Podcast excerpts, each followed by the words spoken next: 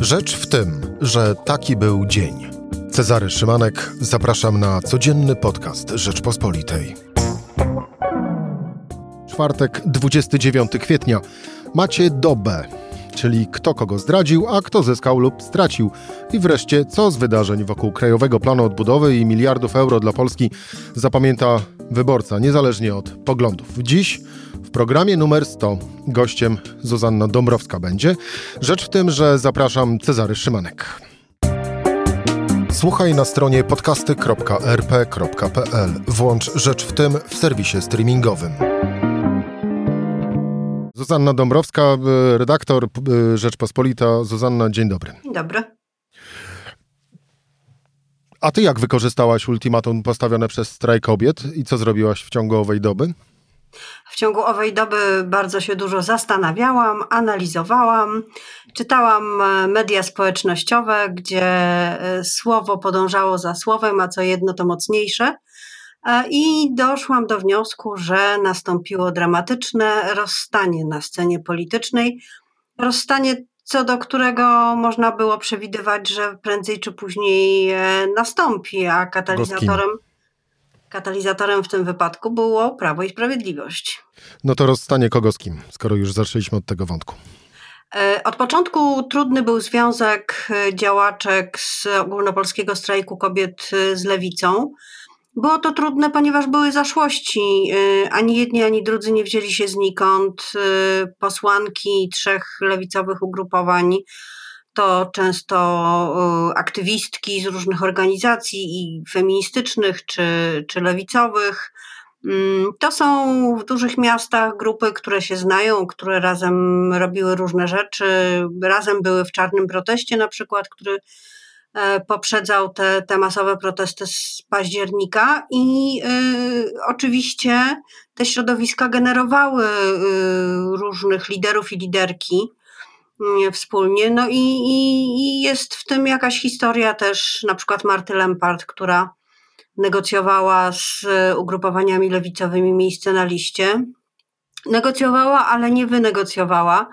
Zostało z tego sporo takiego politycznego osadu, ale no wtedy, kiedy trzeba było działać w październiku, wszyscy stan stanęli razem, chociaż, żeby oddać sprawiedliwość, to pierwsze manifestacje, pierwsze protesty, y, na przykład ten y, od razu 22 października, y, były organizowane przez ugrupowania lewicowe. No ale też nie o to chodzi, kto był pierwszy, przynajmniej nie tylko o to.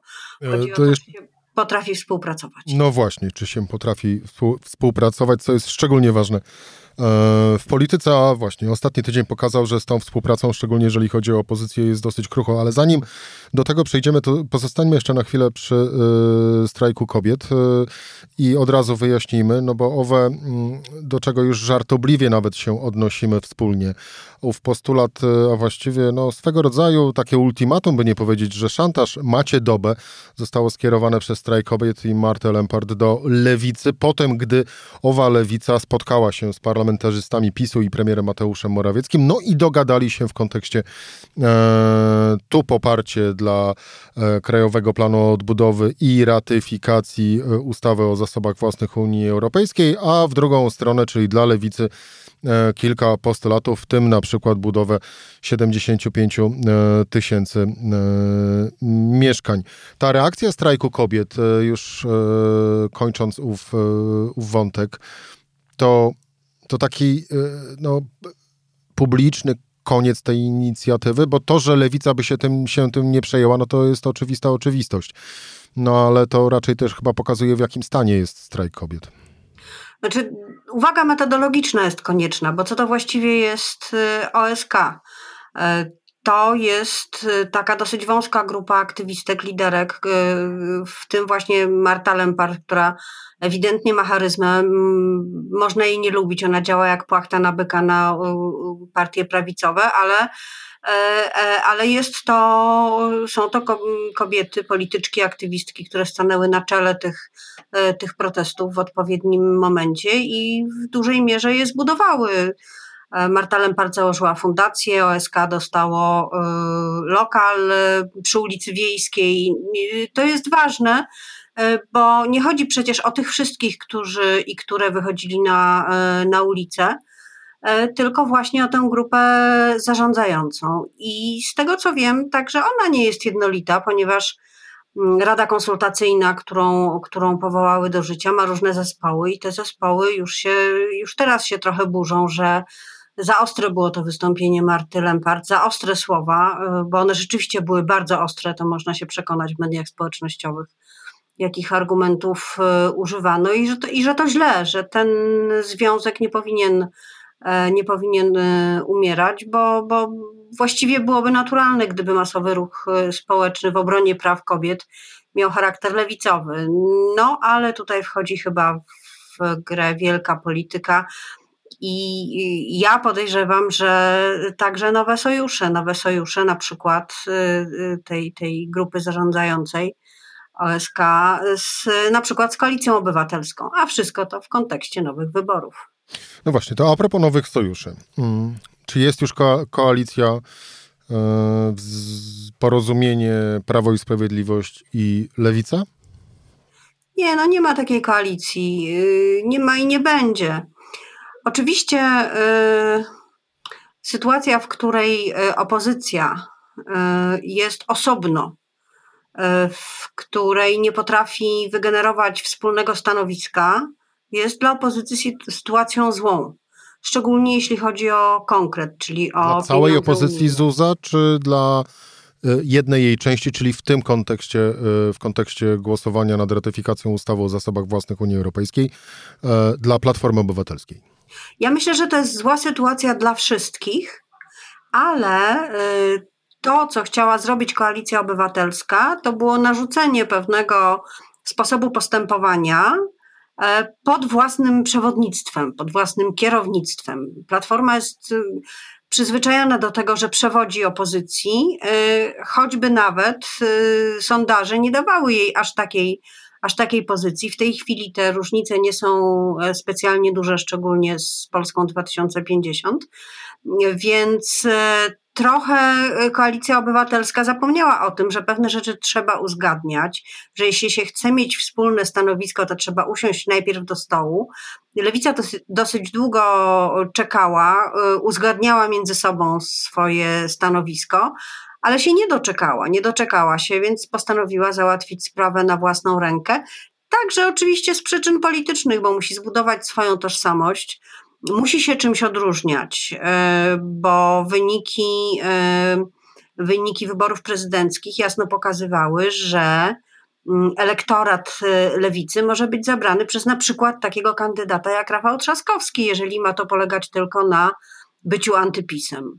No i lewica postanowiła być bardziej socjalna, społeczna, zorientowana ekonomicznie, zbudować własny, własny obóz, własne stanowisko. Zobaczymy, jak, jak jej to wyjdzie. Oczywiście może być tak, że na skutek tego, że lewica szuka własnej drogi, ten wspólny front opozycji y, już nigdy nie, mm, się nie pojawi, tak jak na przykład ma to miejsce w Rzeszowie, gdzie jest wspólny kandydat. No ale też trudno się dziwić, że w polityce partie szukają własnej drogi i własnej tożsamości. E, po tych wtorkowych e, wydarzeniach, bo to spotkanie, o którym mówimy, Lewica, premier Mateusz Morawiecki i posłowie Prawa i Sprawiedliwości, odbyło się we wtorek e, przed południem. Od tamtego czasu co róż są przyklejane Lewicy kolejne, kolejne łatki i, i próbuje się jej zachowanie nazwać jednym, maksymalnie dwoma słowami. Mm, ty byś do jakiej szuflady, z jakim napisem e, teraz włożyła lewicę po tym, co się wydarzyło? No nie chciałabym, nie chciałabym lewicy w ogóle wkładać do, do żadnej szuflady. Lewica ma być obecna tam, gdzie powinna, czyli... czyli... Nie, ja mówię w ramach porządkowania e, rzeczy w, w, przestrzeni, w przestrzeni publicznej. E, to oczywiście takie właśnie szufladkowanie, czyli, czyli porządkowanie, tak żeby ten statystyczny wyborca mógł sobie e, stwierdzić, aha, lewica, czyli to jest to i to.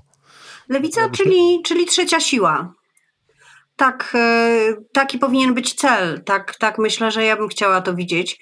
Chociaż nie wiadomo, czy jest to cel do osiągnięcia, ale jako trzecia siła, która jest w stanie um, w jakiś sposób narobić kłopotu także samemu Prawu i Sprawiedliwości, obchodząc go z lewa właśnie społecznie i ekonomicznie. I to jest bardzo ciekawa droga i cel. Jest tylko jedno poważne zagrożenie można w tym się posunąć zbyt daleko. Znaczy, odróżniając się od koalicji obywatelskiej, można za bardzo upodobnić się do Prawa i Sprawiedliwości, i na to musi lewica e, uważać, e, tego musi pilnować, e, bo kiedy sklei się w świadomości wyborców właśnie z obozem rządzącym, no to będzie jej koniec. Tak samo jak końcem byłoby sklejenie się z koalicją obywatelską, która ponieważ jest dość programowo nijaka, no to szuka szuka skrzydeł po to, żeby móc y, dzięki nim y, latać wysoko. Jak tych skrzydeł nie ma, to stoi w miejscu, co widać po sondażach. To y, aż się prosi o cytat z krwisty ze strony Platformy Obywatelskiej. No i takowego niech dostarczy Bartłomiej Sienkiewicz, który powiedział, cytuję, Lewica zdradziła opozycję za ułudę wpływu, zdradziła opozycję i nie tylko opozycję, ale wyborców i w pewnym sensie demokrację w Polsce. Koniec e, cytatu. Poseł Bartłomiej Sienkiewicz, Twoim zdaniem, e, ma słuszną konstatację rzeczywistości, czy też e, przemawia raczej przez niego urażona e, duma e, lidera Platformy Obywatelskiej, która to powinna, no właśnie, niezależnie od wszystkiego, e, kierować wszystkim? Ja myślę, że na miejscu Platformy Obywatelskiej unikałabym takich słów jak zdrada zdrada opozycji, bo, bo opozycja to są te partie, które są i wśród nich jest też lewica, więc taki, takie utożsamianie siebie samego z całą opozycją jest działaniem na pewno na pewno na wyrost i myślę, że tu o żadnej zdradzie mowy być nie może, chociaż zobaczymy, jak sytuacja będzie się rozwijać. To jest najważniejsze. A właśnie, a propos, Jakie postulaty będą zgłoszone? A propos owego rozwoju sytuacji, e, to w Olsztynie Jerzy Schmidt, prawdopodobnie ci nieznany, ale tam na pewno. Szef regionalnych struktur lokalne prawa. Struktury. Tak, lokalne struktury Prawa i Sprawiedliwości. E, mówi tak. Cytat. Warunkiem otrzymania środków z Funduszu Odbudowy jest współpraca z rządem lokalnych polityków, czasem nazywanych samorządowcami. Koniec cytatu. No to chyba nic dodać i nic ująć. Mamy wyłożoną filozofię Krajowego Planu Odbudowy jak na tacy. Tak, z jednej strony tak, ale jeżeli ten komitet y, sterujący czy kontrolujący który ma zostać powołany, będzie rzeczywiście złożony z osób, które zostaną wybrane przez swoje gremia, między innymi samorządowe, takie jak na przykład Związek Miast Polskich, to takiej, takiego zagrożenia yy, nie będzie. To wszystko jest kwestia dyscypliny, dyscypliny w partiach yy, i tego, w jaki sposób te yy, postulaty do, do władzy docierają i jakie mają przełożenie potem na podział środków. Oczywiście sytuacja, w której PiS mówi, my będziemy dzielić i rządzić, jest sytuacją zabójczą dla całej yy, opozycji ale wydaje mi się, że to jest kwestia tej walki, tego uporu i dyscypliny wszystkich partii, które są w opozycji, żeby się tak więcej rozgrywać, yy, nie pozwalać. Cztery dni tego tygodnia za nami, e, dosyć bogatego w wydarzenia polityczne. No to podsumujmy je. Zuza, e, wygrany tego tygodnia w polityce to? Wygrany tego tygodnia w polityce to jest bardzo trudne pytanie. Myślę, że w jakimś sensie wygrany jest Szymon Hołownia, który się w cały ten spór e, nie, nie miesza, a rośnie. Nie wplątał, jest z boku. Sondaże rosną. Ale z drugiej strony może być tak, że jeśli dalej będzie za bardzo z boku i nie będzie miał jasnego stanowiska, e, to ten, ten potencjał bycia osobą ponad sporem e, straci. A największy przegrany tego tygodnia? Największy przegrany to chyba jednak z mojej perspektywy koalicja obywatelska, właściwie nawet nie cała, tylko ci politycy, jednego z nich wymieniłeś, jest jeszcze Adam Scheinfeld, Katarzyna Lubnauer, którzy najostrzej w słowach niewybrednych zamiast próbować stwarzać wrażenie, że wszystko jest pod kontrolą, no odsłonili takie miękkie podbrzusze właśnie poprzez ostre słowa i nieco paniczną, żeby nie powiedzieć histeryczną reakcję. No i do tego jeszcze y, OSK, czyli strajk kobiet. Zuzanna Dąbrowska, redaktor Rzeczpospolita. Y, bardzo dziękuję Ci za rozmowę. Dziękuję. To była rzecz w tym w czwartek, ostatni program już w tym miesiącu. Na kolejny zapraszam po długim weekendzie majowym. Cezary Szymanek, do usłyszenia.